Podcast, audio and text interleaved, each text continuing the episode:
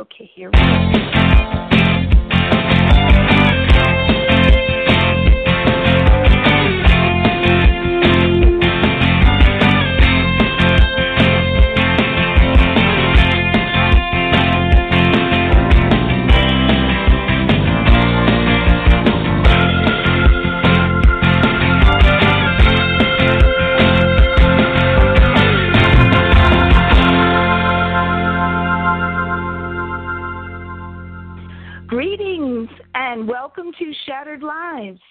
Informed, conversational, cutting edge radio show in touch with today's issues that impact the lives of crime victims, addressing the aftermath of crime, forging a path for hope, building awareness, and empowering listeners for the future. This is Donna R. Gore, aka Lady Justice, your host, with my co host Delilah Jones, president of ImaginePublicity.com, welcoming you to today's show and to our library of weekly archive shows. It is our goal to make a difference. So, good morning, good afternoon, good evening, whenever you happen to be listening to this podcast. We are coming to you um, in December, and uh, I have a, a very special guest and very special topic today, and, and one that we don't focus a whole lot on, but there certainly is much um, interest generated. And um, uh, that is the topic of um, victim impact statement, the creation and delivery. But with that, there there are always the um, victim, the personal victim, and the families involved, and backstories to go with that. And that's very much part and parcel of them. And I'm so glad to be able to to um, focus in on this topic. And uh, Delilah, good morning. Well, good morning, Donna. And uh, once again, a, a really good, informative, and very, very important show coming up here. Um, I, I just can't stress enough that you know the families of a victim who's been silenced um, have to step up and be that victim's voice. And within the victim impact statement, it's one of the only opportunities that they really have to be heard and to to be the voice of their loved one. So I'm looking forward to um, speaking with Cathy Engel on this topic, and hopefully in the future, other people will will come aboard and see um, what you can do and how you've helped Cathy in her case and others as well, and understand the the importance of this. It's it's not something that that can ever be taken lightly. You can't just sit down in one night and scribble out some words. There really needs to be a lot of thought put into it, a lot of professionalism put into it. And at a time when you know when a family is is attending a trial and are grieving their loved one is really not the time for them to be putting down their own thoughts. It's it's too emotional. So I think what you're offering the public is such a service that is so so very much needed. And um, I'll let you get on with the show now. Well, thank you for those words. I, I couldn't have said it better myself, and and thank you so much for all your support, and thank you for the the great job that you do in putting these shows together in the network because it really is a, a very fine tribute. And I just want listeners to know that when they go into the network, um, it takes a long time to be able to load and and uh, create something. And there is a narrative there, and there are there are graphics. And thank you so much for putting in a um, recommendation that Cathy so graciously wrote uh, for me. And so with that, I guess we'll get the show on the road, so to speak. As my um, computer screen just went down. Here we go. Oh, came up again. Um, Cathy Engel, good morning, and thank you so much for being being with us. I know this is this is um, sort of a mixed blessing here, and it's not an easy thing. But I perhaps this is part of your healing. Is that not right?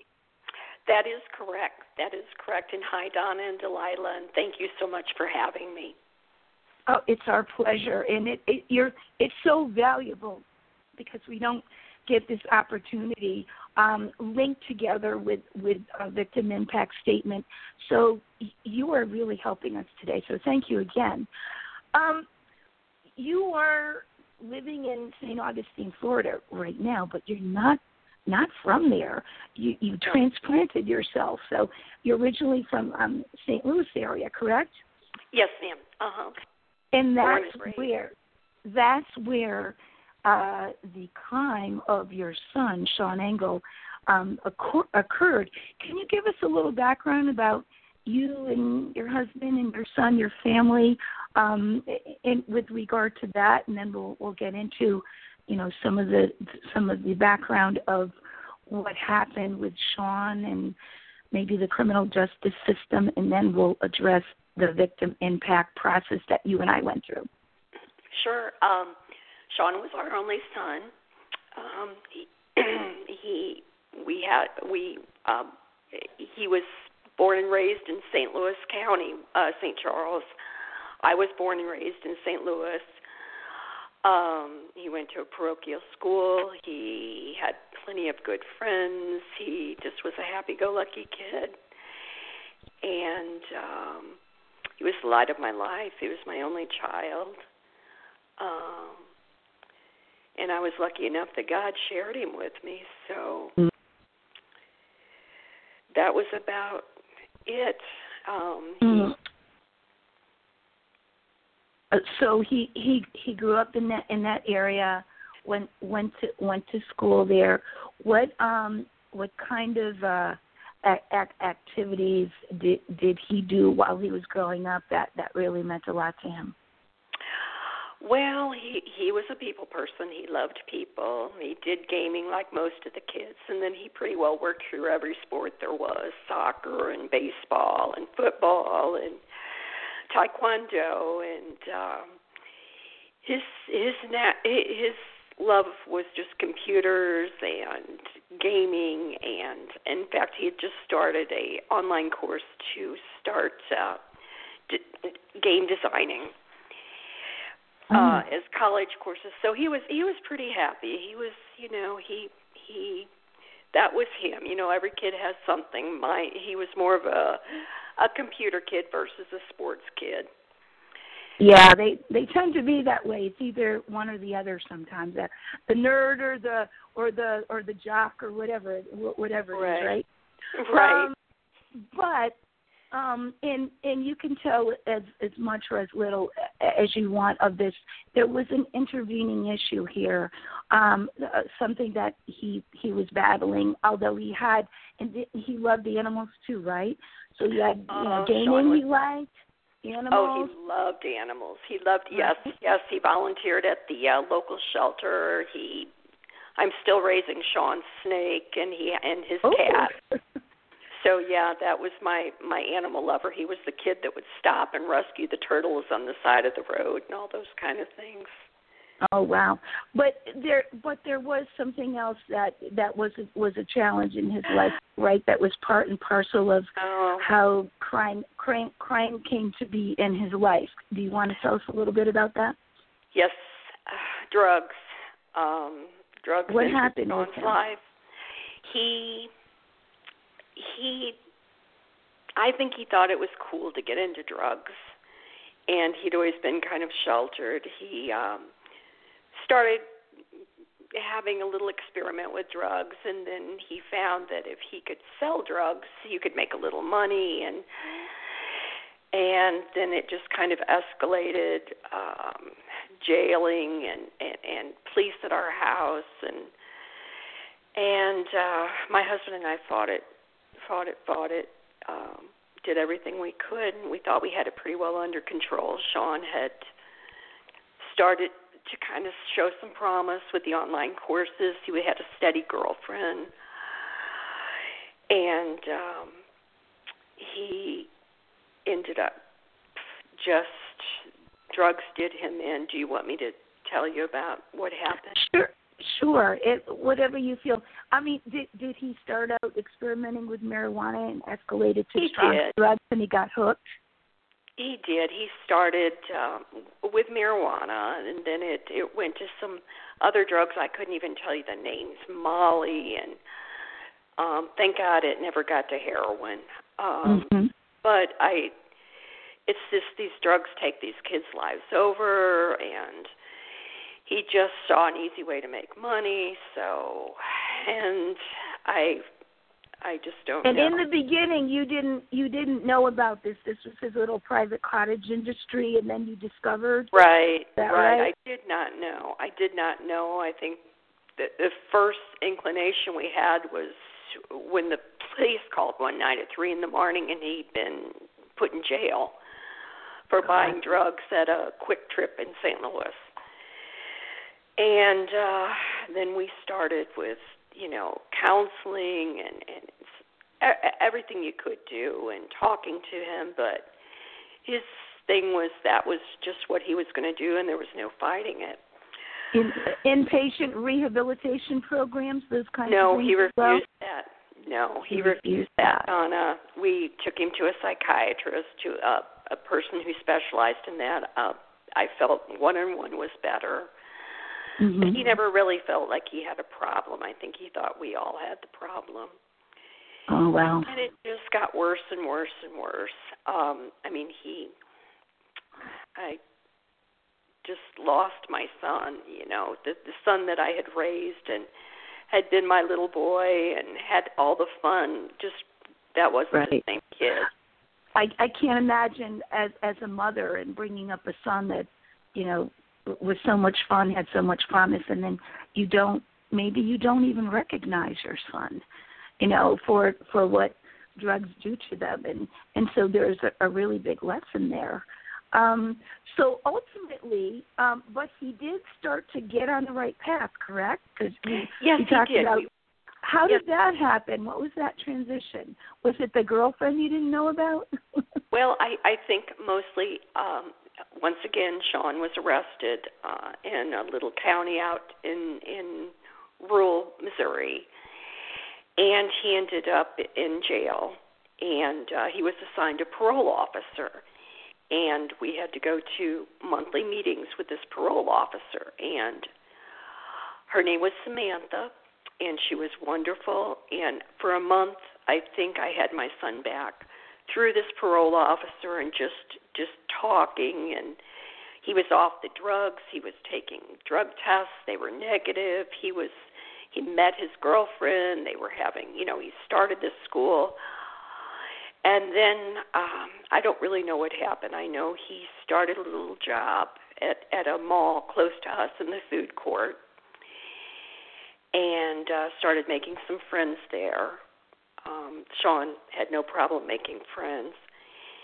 And um one night he went to take home one of these so-called friends and this friend try, uh, attempted to rob Sean and uh he uh they got in a fight. Uh he hit Sean with a gun. Then he shot Sean in the chest and then Sean was able to get to his car to get away and then this person came to the window and shot Sean two more times, and uh, Sean was able to drive away. But as he was driving away, he was bleeding, and he passed out and he ran into a car. And then I was told by witnesses that uh, this man also tried to get in the car to get the money that Sean had, and this was all in the attempt of uh, trying to rob Sean. Well, he had he had quite a bit of money on him, correct? He did. Unfortunately, this was due to this drug dealing, and I, I, I think perhaps the two of them had some type of idea of, of a drug deal that night. I don't know. I'll never know. The only two people that know are the man that murdered him and Sean, and Sean's gone. So I think there was supposed to be a drug deal, and there was fifteen hundred dollars worth of cash involved, and um, so my son was killed for fifteen hundred worth dollars worth of cash, which the police handed back to us. God bless them in an envelope covered with blood.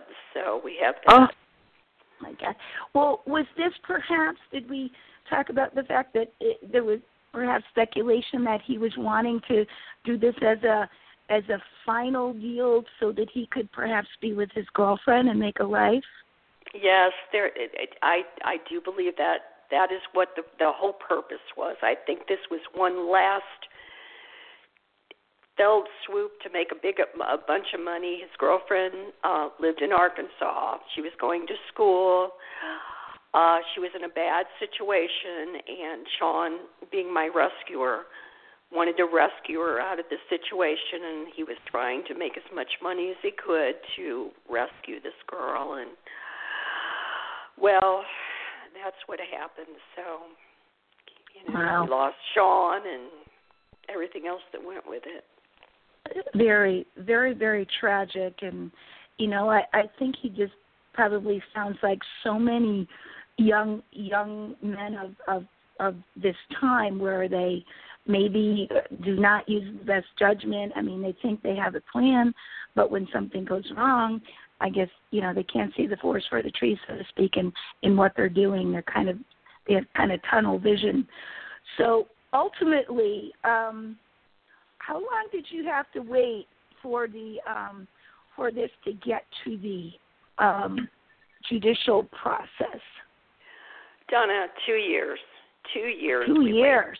Waited. Wow. Two years we waited to get to the court and see justice for Sean. Yep, the longest two years of my life. And so, what happened during during that time while you were waiting? What was it?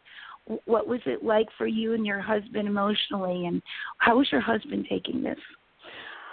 Well, and your mom. terribly. Um, at the time, my mom had just had um had been at our house. She with all this that went on she had a heart attack. She almost died. She ended up having open heart surgery. Uh my husband uh, is never you're, you're never the same after the loss of a child. It's just no. your your life you go on but it it's just your as you're you're just plodding along in a in a routine that you've become adjusted to. And so you know we just we're just lost. We have you know i mean he was our only he was our plans for the future. And just you know it, it crushed my brother. There's he, sean was the only grandchild in in on my side of the family. So there goes you know. And it just it just ruined our family. There's just i mean we're all just empty shells Hope, hopes for the future, right? But you did decide to move. Was that we was that as a result of what happened with Sean? And how is yes, it going now in St. Augustine? Well, we had planned even before all of this happened to move, and my husband reti- was retiring, and we had discussed it, and we'd fallen in love with St. Augustine. We'd visited here many times. Uh, Sean had been here, and we thought maybe it'd be a good time to get Sean out of the bad influences, just put him in a whole different area, and and and maybe things would go a little better. And mm-hmm. so we started looking for property, and um, you know, but but unfortunately, before we could get him down here, he was killed. Mm-hmm. But I don't know we, if we mentioned it was October in October. October first, twenty fifteen, at ten thirty at night. Yes, ma'am. Oh, wow. So he had he had this a night job in the food court at the local mall. He did. It was an evening job. Um, he uh, had started, had about six weeks, was was pretty happy with it. I guess he liked the people he worked with. He had always uh, he had gotten this job on his own, so this was quite special to him. All the other jobs had kind of been networked between my husband and myself and friends and stuff. Oh, go here and put an application in, and so this was he did this his himself. So he was pretty proud of himself. Mhm. Um, and so toward the end, were you still in contact with this probation officer that kind of was an influential with him in a positive way? We we were, but I um he had been released uh from probation. He had gotten through that offense and uh and then we kind of lost track of her and um I I I I think she became ill. I think I I think oh, that dear. perhaps she may not even be with us anymore, but she uh God bless her, she was a lifesaver in our lives. She gave her she gave us Sean back for about a month to six weeks. The Sean we knew. Mhm. And that must be very special to think that you know that was possible, and if if but for these circumstances where he was going to make this one last deal, you know that, that's got to be um, you know heartbreaking to think if if that situation and if you had gotten him, you know, but if only if onlys don't count in life. Um, so with regard to um, you know victim impact, um, when did it maybe occur to you in your consciousness that oh at some point I'm going to have to talk about this and how can I possibly express myself uh, uh, and and what do I have to do? What was your understanding maybe of the? I mean, now you have had exposure to negative aspects of the criminal justice system because of Sean and the drug involvement, but what was your understanding of what you were going to have to do? And tell us about a little bit about the, you know, prosecutors and people that you worked with. Well, I think from the from the time I, I kind of got my head together, I knew that we would get to the point in court where the family got to speak and so i started researching everything because i'm one of those kind of people that i have to know what's coming i i have to read a book on it or something and i started researching it mm-hmm. um and prayed and and wrote and uh just never seemed i'm not a writer i never seemed to to get to a point where i felt like what i put down on paper would this is Sean's last stand. This is his words in court, and I wanted to make him proud in court. Mm-hmm. I wanted to make people understand who he was and what was taken away from our family. Um, we, you know, I, I built up a good rapport with with the prosecutor and uh, have a wonderful crime victim advocate uh, system in St. Louis, and you know, I I researched and read and kept track of everything that went on and as it got closer and closer to trial you know you you they'd give you a tr- court date and then of course it'd be changed about a week before so you just never knew you were always kind of on on on needles and pins not knowing you know will this be the time or not and then we had to travel back to St. Louis from St. Augustine so we had to figure that factor in and I had been talking to my sister, and uh, I was telling her this, and she's very, she's she's the writer, the creative, the artsy craftsy one, and she knows somebody and everything, and she happened to uh, find you on the, a website and gave me your link, and you were the godsend that helped me through that victim oh, advocate well, statement. I I had no idea that it was your sister. Well, how very kind. So yeah. Thank you so much for those kind words. But I'm just your average Joanne. I'm not a savior, but I try to I try to do what I can. But I think this is was very very very special for both of us because you were one of the premier clients that I've had in this process, and I think I will kind of use use our experience as a model going forward, which I think is very very very good for other people and the fact that we have we will have this podcast as well. So that's that's that's great. Um so initially just tell in terms of a time frame just so that we know when did when did they say your trial was going to occur and what happened with regard to that? And then and then you contacted me and said oh we've got x amount of time well, um, they finally came up with, I believe it was about April 23rd of this year, 2016, or yeah, 2016. And um, we weren't sure, and I was getting more and more pressured, and uh, to write this. And uh, so I contacted you probably six weeks before the trial, and so I I know I kind of put you under pressure, but I was just so happy to find you and and um, you started working on it right away, and we talked, and and you, you listened to my story, and you put it into words that I never could have. Mm-hmm. Well, uh, yeah, and that's that's a good summation of of our of our framework here. Let me elaborate a little bit, just for the um, sake of, of listeners. So sure. the the process, um, and and I was a bit flexible because I was very, um, you know, excited about being able to work with you. Um, we before we even put any pen to paper, there were like initial initial questions that um, just so so that I could see where where you were coming from with regard to uh, what what expectations what expectations there might be in in this process. And um, I have this piece of paper right here. Um, it oh here it is. In terms of um, we ha- we start out with initial phone consultation and um, just to kind of feel each other out, so to speak. So just so that people know, we'd like to know what what your expectations are of the process. Uh, discuss a brief overview.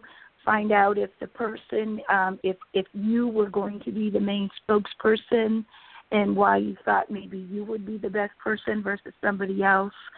Um, maybe telling me of a little bit of the the media stories um, that have already taken place about your family member and were they fair and accurate um, and maybe what was missing um, with stories that were portrayed so I could look them up and do research. Um, just in terms of getting the, the client's focus, what might be three important things um, that you would want to tell the judge when you, or the parole board, because it's also the parole board that we're talking about. Um, and just in terms of you know making a laser beam focus, how how did you feel as a client at that particular moment? What was your idea about how could I as a person best help you? Because if we're not on the same, if I assume that oh this is what she needs, she or he needs, and and you have a whole different idea, then it's wasting a lot of time. So we have to kind of glean a you know a, a mutual focus there. What is it that you really need help with um, in in the process?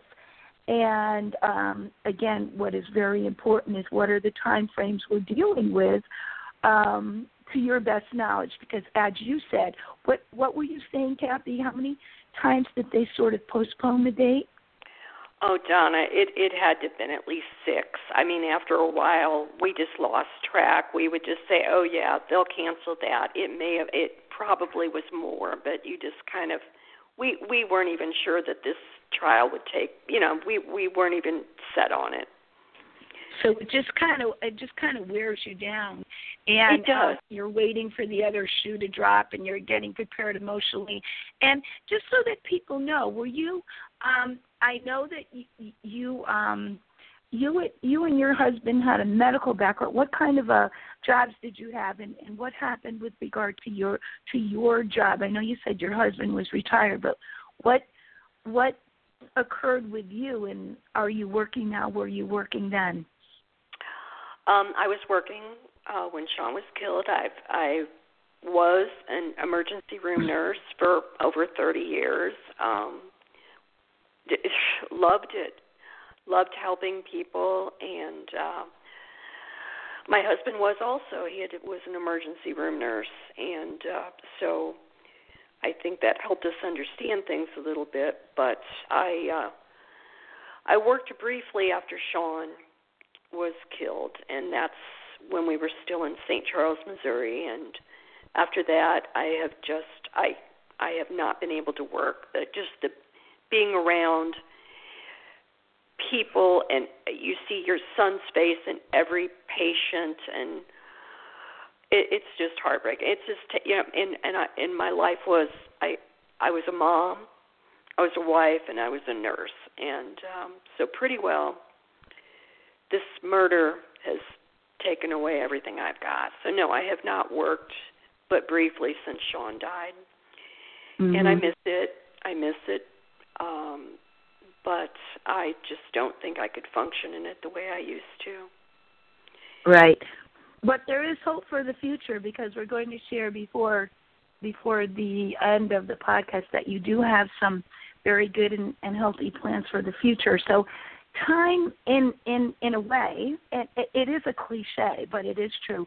Time does does heal wounds. It they take a very long time. I mean you never ever ever get over this kind of a situation but you are able to move on with time in a in in a different a far different way a new normal and um you know it's been what a little over 2 years now and I, I was so happy to hear you news. So we're going to reveal that. But let me, um, D- Delilah, I just wanted to ask you, um, you know, for all of the the radio shows that we've done in the past, and all of the the, the crime victims that we know of, this in terms of being a mom and and the loss of a child, this is such a familiar tale, is it not? Oh yeah, it it is, and you know the more that you're exposed to people in in Cathy's situation, the more that you see that there are a lot of similarities, but yet there are a lot of differences. Each each person handles this in a different way, and each person needs resources and assistance that will you know address the situation that they are going through and this is what I find often isn't available. And maybe Cathy can expound on that a little bit as well as to you know so much of the the public resources or the check the box things go here go here and do this and do that and everything will be fine and we're done with you um and a lot of times that works and but most times it doesn't so you know maybe Cathy can tell us if, yeah, if you did you reach out to get assistance, and how did that work for you? Yes, no, no one comes and volunteers. I mean, you basically are your own researcher, your own. I I just was Sean's advocate. I was doing this for Sean. I was the one that contacted the prosecuting attorney. I made appointments with him. Um, I went. I went with my crime advocate and I uh, made we took a tour of the court where the trial would be. Um, I talked to people. I joined um, a closed group of um, other parents who had lost their children, and um, I, I I just continue to research. As I said before, I'm one of those. I need to read a book about it. I need to know what I'm getting into. I want to be prepared, and I put a lot of work into this, and I've learned a lot of things about the judici- judicial system and all of and, and and this whole process that I there's a lot of stuff I don't like and there's a lot of stuff I wish I could change but I have I think I've worked pretty well through it and I think um I did it for Sean so I, but mm-hmm. it is it's a hard little world to work through, and uh, everybody just wants to kind of oh well just brush off a little bit, and I don't know. I want to say pat you on the head and just let you go. Yeah, you'll you'll you'll get over. We've uh, yeah we've we've given you condolences and we brought you you food okay. for the first month, and so the the the others other than your immediate family and very close friends who can kind of hang in there with you, which that and that happens as well. You lose friends. People oh, you, you people do, yes. do not want to hear this, right? They think, oh well, it's been a month. Let's kind of carry on because I have to go back and do what I need to do, and that's that's not how grief works. So you're right. Oh, and was the um and very good point, Delilah. I think we need to let people know that there are kind of there is kind of a framework out there and there's victim advocates and they give you a dem- template and they give you the tour of where the where the um trial is going to take place and they might answer you know certain general questions but then you're not going to get a lot of detail because the prosecutors can't reveal or won't reveal or don't want to interface with victims. Sometimes they use the advocate as the go between or they just don't return calls. I mean, some of them are very um very uh, personable and they're very victim oriented and I happen to know a few that are are are like that like uh, David Lamont and a bunch of other people but there are many more that are just well That's what the advocate's role is. I don't need to talk to the person. We're we're just going to do our job in trial, which is so impersonal. Um, and so, with with regard to that process, like what Cathy is saying, you end up having to do a lot of your own research, do your do your own advocacy, and um, Cathy, was the group that you talked about was it Compassionate Friends that you joined? I did. I, I it's closed group in, in St. Louis. Um, uh, and did you find that helpful? I know you're oh, still in contact. Actually, the group I joined in St. Louis was uh, Angels over St. Louis, but I here in St. Augustine I have joined Compassionate Friends, and yes, Great. they have been a godsend. They have been a godsend because when you go to these meetings, it is everyone's went through their own heartache. You all it, it, it just you can talk. There's no judgment. You can cry. You can tell whatever you want. You can be mad. It it just it helps so much. It took me a while. They say give give us three meetings, and I really didn't think I was going to make it, but now almost a year. Now you're later, glad you did. I am, and I've made some great friends, and uh, we're having our candle lighting. It's it's kind of a across the country candle lighting coming up soon in December, and I look forward to that. And um, that that has helped me a lot. I think, um, but I think you have to be ready for that. I think a lot of times people, I will see them come to our meetings, come once and never come back, and I think it you just have to be ready, and you never know when that's going to be. It just it just it absolutely. And I, as you say that now, I want to give a quick plug to um, all of the homicide-based uh, uh, uh, survivors of homicide in Connecticut. There are about five others across the country, and if people are interested, there is a um, new website uh, called Resources for Victims of Murder, isn't it, Delilah? That Danny Griffin has spearheaded so that people can go and um, obtain uh, resources. Another one is for uh, um, Shelley and Jean's group, um, Citizens Against Homicide in California. There are only about six grassroots organizations for people who have um, experienced homicide, which was very surprising to us. But we we did a wonderful podcast. Uh, two or three months ago, and I would encourage people to go in, and I can also put that up for for people like Kathy or are about uh, in the same uh, um, space and time as she is, or before that, um, and are looking for resources across the country um, to help. That's a good resource. Um, and so I wanted to give a little bit more in terms of the the detail um, if people are listening to this and saying, gee, I might want to procure the services of Donna or somebody else, um, the kinds of things that you might want to do. And maybe Cathy can, because we still have some time, we have about 20 minutes, Cathy, to talk about um, what are what are the kinds of you know the kinds of questions. I, I don't know if you were sort of surprised at my questions or the level of detail, but just to give people an idea, this is this is kind of um, I would send you a questionnaire, and um, after we agreed that yes, we want to do this, but I I would give you sufficient time to um, think about this and to put put your answers down on paper, and then I would review them and then I call you back to maybe clarify things or expound upon them. And then that becomes my framework for creating creating the statement. And to me, it's very important um, um, to let people know. Let's use Sean as the example.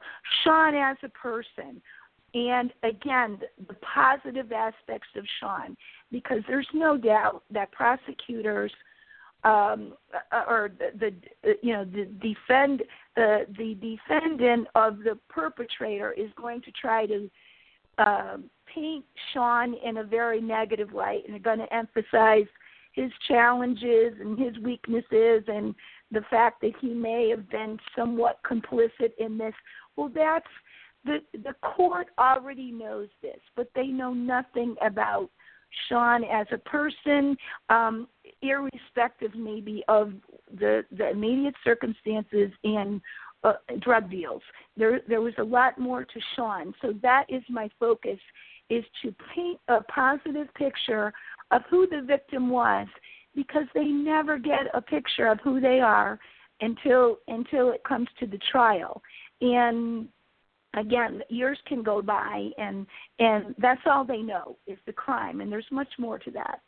So for example we we ask information about demographics the the person's name and address the nature of the crime um, list family members or those who are who were close to you have who have been impacted by the crime what the date was the date of the trial um, do you have copies of the record?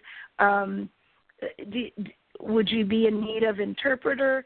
Like if if somebody is is uh, Spanish speaking, if you, if you're deaf, if are there are there those kinds of accommodations? Do you need that?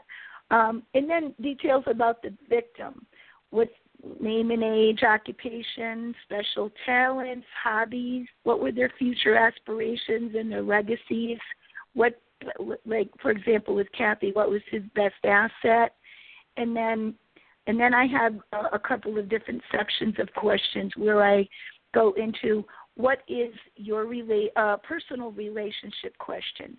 What is your relation uh, to the victim? How has this crime made an impact on, on your on your relationship? How would the victim wish for the outcome of the trial or hearing to be? What were the desires of, of the victim uh, for the future? How how do you anticipate the future with or without without the victim? Um, what do you want the court to know about them? And then just so that I know your perspective, and I, I think this this will be interesting for you to impart um, the the criminal justice questions, Cathy. Um, are you satisfied with the investigation of this crime? Do you feel that the victim, their family, or the loved ones were treated fairly? Is there someone who helped you through the situation, um, especially that you would like to praise, whether it was the police, victim advocate, attorney, a, a nonprofit organization? Uh, is there any information you would like the judge or the hearing officers to know that may not have been brought up? Um, and uh, what are your feelings toward the perpetrator, the defendant? What do you feel is a fair sentence? And um, it, are there other things that I have omitted that maybe you really want to know? With respect to your feelings and the perpetrator, can you can you tell us a little bit, Cathy, about that person and and and what you related to me about um, how you how you felt the outcome should be and what what is there just or fair punishment and what what you you in your heart felt you wanted to have happen no, I don't think there was justice. Um, they ended up having a plea deal and and gave him much less time than I ex- I wanted. Um, what was we, the sentence ultimately, and were you notified that there was going to be a plea deal, or was it a total surprise? You know, Donna, we uh, that we were driving back from St. Augustine to St. Louis for the trial because my husband wanted to drive. He wanted to have his car instead of flying. And uh, they contacted us in route in the car to tell us they were going to plea deal. Oh, so no, there was hardly any prep. I mean, it was just like the a week before. And uh no, and and the and the thing is with the plea deal, you may not like it, but you have no say so in it. They make that plea deal, and it's done. And they and don't consult you. They can. They tell you what they're going to do. They tell you the idea, uh, but they don't ask for your input. I mean, of course, I gave my input. I said they had originally thought 25 years. Well, this man was sentenced to 23 years in prison, and he's still someplace lost in the judicial system as we speak. Um, what do you What do you mean by that?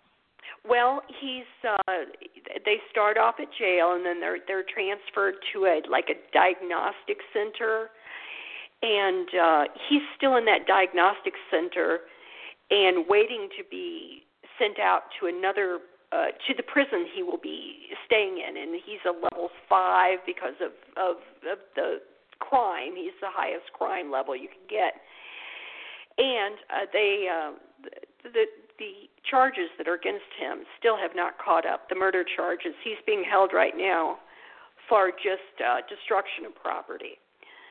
So I've once again, being the advocate, have talked to uh, the the advocate, the victim's advocate through the prison, and uh, she and I have built quite a little rapport.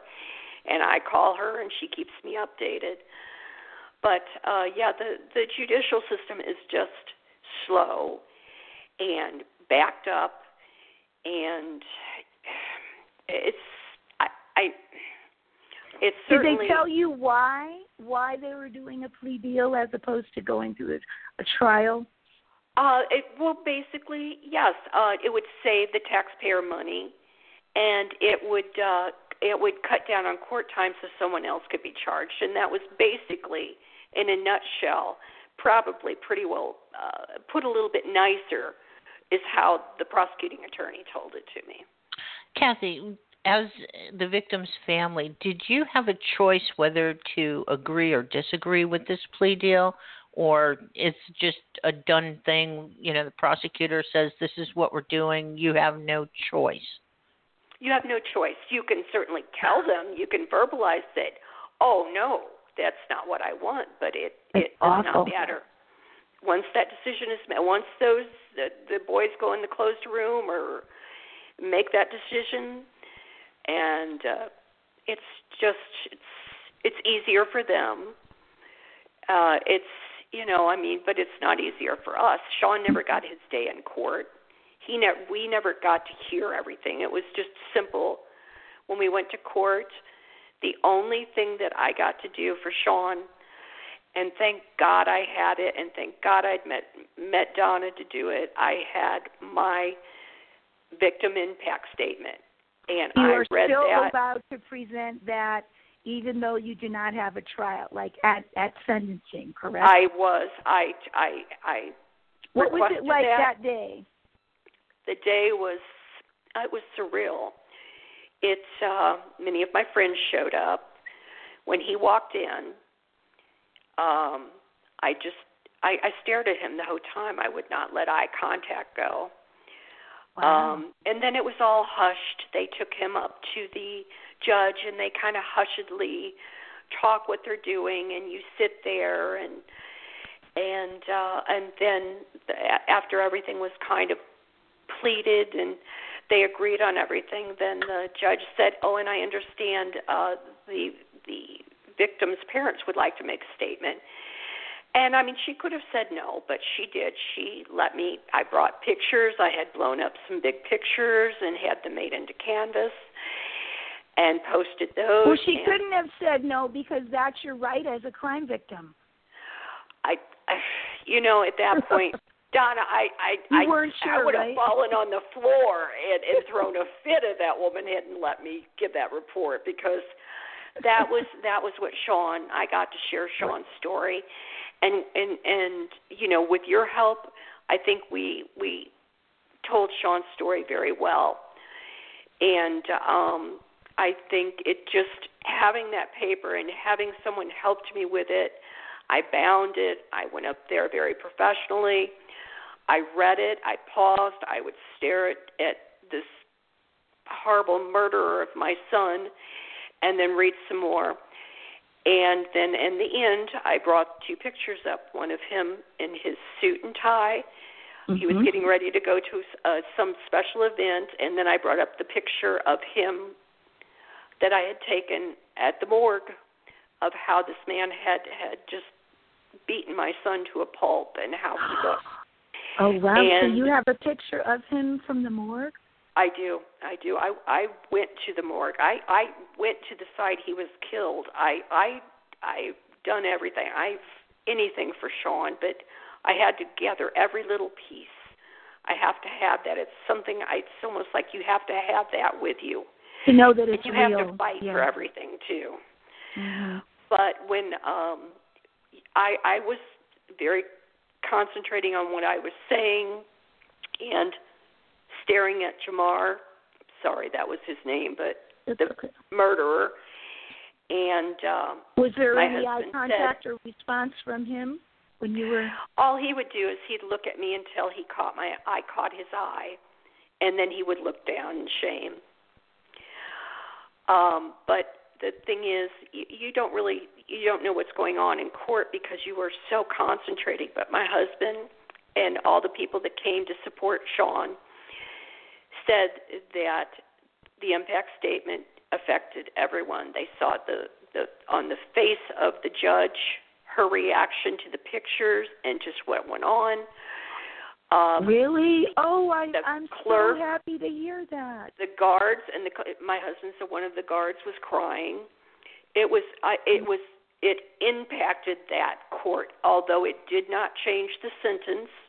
hmm It impacted that court, and had Sean had his time and they had not plea dealed this out, I think it it would have influenced the uh, sentencing of this man.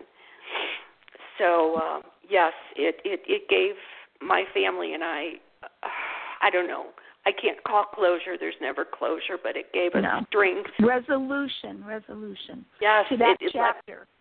I got to tell this man how how how I felt. I got to tell the court about Sean, so they knew Sean.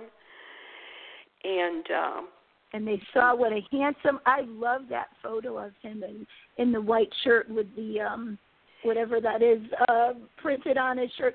He he's such a cute, handsome guy. he he certainly is and was. He's he was a beautiful kid inside and out. Had the best heart I've ever known. He was just um I don't know, just Well. I can't tell you how much it lifts my heart today, and I'm going to carry that through the whole weekend to say that you know everyone in the courtroom had a a, a reaction to the the impact statement that you know, and ultimately you may put some personal touches on the final, final, final version, but that and and that is certainly your prerogative, and and you did that, which is fine. But I'm so glad that I was able to to have to have a part of that, and for you to share that today is a real gift to me. So thank you, thank you so much. Um, with regard to you know the other day I, I called you from work and we talked a little bit about um, what you're going to be doing in the future, and you told me something rather exciting, and to me that that signals that you are you are sort of graduating on the on the the stairway to healing uh, one more step by what you told me you you are you are doing. Can you share with our audience, please? Oh, absolutely. Um, well, I had just happened to come upon uh, a, that you could volunteer to help the sheriff's department here in St. Augustine. It's called St. Johns County, and um, I, help the police file papers and. Uh, and, and just be there. Yeah, I figure it's going to be just the the stuff they don't really want to do, but I'm hoping, and we have So it's like three, a clerical position, sort of. Sort of, but I'm hoping uh, we have three sheriffs in our neighborhood and um, that know me and hopefully will put in a good word. But I'm hoping eventually, perhaps, I might be able to help some some crime victims, even just giving them suggestions or listening to them, just just to help, just just to, it, it, it's it's such a hard and long road. You don't know where to go. There's no guidance. There's no book. Nobody wants to help you. There's not that much out there, and just to be able to, in Sean's name, to uh, maybe help someone else a little bit. You know, if I help one Yeah. person, it would be worth it. But yeah, and uh, I feel the police the police were on it in St. Louis. They got the guy. They caught him. He was in jail that night. They did their job, and I, and I feel I owe that to the police. Mm-hmm. I feel What what what ultimately happened with that um what was it, one hundred fifty dollars. They gave it back to you. Did you like donate it or something? Uh, that was a one thousand five hundred dollars. Oh, one thousand five hundred. I'm mm-hmm, sorry. Yes, that was the envelope money. of bloody money that the policeman handed back, or the detective handed back to my husband. Uh, we went down to the, you know, my husband immediately came home from work, went down, and uh, the police officer handed him that. And what do you so, do with bloody money? I'm sorry, but I've never, I've never had anyone tell me that. What do you do with it? Well, we have have put it in our safe, and we. Can you wash it?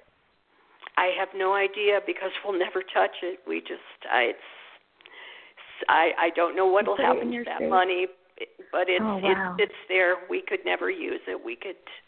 Right. It's just um you look at it and you you think of what had to go on in that Oh car. Oh my God, Cathy, that's awful. I would think if there had been a trial, that would have been considered, you know, evidence. Don't you? I I I would have thought so, but you know, I got the bloody money back, but there was a wallet, so I guess the wallet might have been involved and and we are still fighting to get records. That's another thing. It's it's horrible. It's horrible to try to get records, the morgue records, the police records because it's it's an ongoing trial and I understand that, but we have uh we have fought long and hard to and there are still parts of this that we don't know, and there are still things that we want back. Uh, for example, his wallet. Um, you know, so we're still dealing. We we we've hired a lawyer who's helping us get these things back. It's because all we have. This is all we Mhm. have. It's it's part of Sean, and I want it back. Yeah. So it's, um, but nobody seems to want to help you. You just gotta pretty well go out there and and and just talk to people and network. And thank God I found you and my sister helping me. And it's just, um, it is a labor, and but it's Yeah. you you do it because you, You- you for your son or for your daughter or Right, you do. To, to kind of tie tie things up, uh, in case people are wondering, it, is there anything you can tell us about this this girlfriend from Arkansas? Well, we still kind of keep in touch. I think this has been very hard for her. She was young, and I I think um, um, she, she's she's fighting her own demons. I think Mhm. that she didn't have a very good life to begin with, and then I think Sean was her savior, and him being gone, I think she's kind of just lost herself again. And I do try to keep in touch with her, and I keep in touch with her mom, and and uh, I hope someday that she can find peace with this too. But this, you know, this ruined her too. It just, Yeah. I I can understand. And now going through, um, we said something the other day. We've just got about maybe t- less than two minutes. Um, with regard to the holidays and all, and the holidays are still very, very tough for anyone that's suffering a, a traumatic loss. And um, so you had gone through uh, Halloween and Thanksgiving, I guess, were his favorite holidays. What what advice would you give to anyone who is is in your particular position right now to try to uh, what what should besides being their own advocate, which you you've given a very good response to, thanks to D- Delilah opening up the the, the dialogue there. Um, what else would you want to tell our audience with, uh, to kind of give them hope or or a, a message that you'd like to convey as parting thought? Well, I think that people are uncomfortable with this and they think you should act a certain way and there is no certain way. It's it's it's your choice. If you don't want to put a Christmas tree up, don't. And I don't have to explain that to anyone. No. My neighbors invite us for things and I'll say this is just a bad time for us. Mhm. Um, I don't feel guilty for turning people down. Um, we celebrate in our own way. Um, just never feel guilty. Uh, I, it, it, you know, people tend to think you should be done with this and and you're never done. It will never end. The it, it will end when you get when you get reunited with your son or your daughter in heaven. And so never feel guilty that you want to you mourn and it never feel there's a limit to it because you have to work through it. And there's it is the wor- oh, it is the worst thing I have ever been through in my entire life and I even with your background absolutely and you know I think it's so good that you're building these surrogate families with compassionate friends and now you're going to be volunteering with the police so I see nothing but positive things little by little coming your way and I hope that we will maintain our our communication because you're very important to me and I just wanted to say that to you. So thank you, thank you so much for doing this. This hour has just kind of flown by. So we're going to have to wrap up for now, but please do keep in touch. Delilah, thank you so much for everything that you contributed here. And well, one um, one more thing before you yes, before you ahead. end the show, Sure. um, I think for everyone out there, they need to know about a book that you were participated in as an author, and um, it's called Grief Diaries: Victim Impact Statement. There are other stories of other people who have gone through similar situations as Cathy has, um, Right. and you have, and uh, experts, all kinds of people who have become a part of this book, and you can get it at griefdiaries.com or on Amazon. Absolutely, and thank you. I just forgot to mention that, and thank you for blowing Well, I know you did. so you can close out the show and say goodbye now. Okay, thank you. And also be sure to check out Surviving Loss um, by Homicide in the Grief Diaries, which I co authored as well. So thank you, thank you so much, Delilah. Um, love you. And uh, so for for now we will uh, close close out this show until the next show. We've got a very exciting show coming up, I believe the week after next. Thank you, Cathy. and you. Um, happy holidays, everyone, or however you celebrate or not. See you next time. Bye.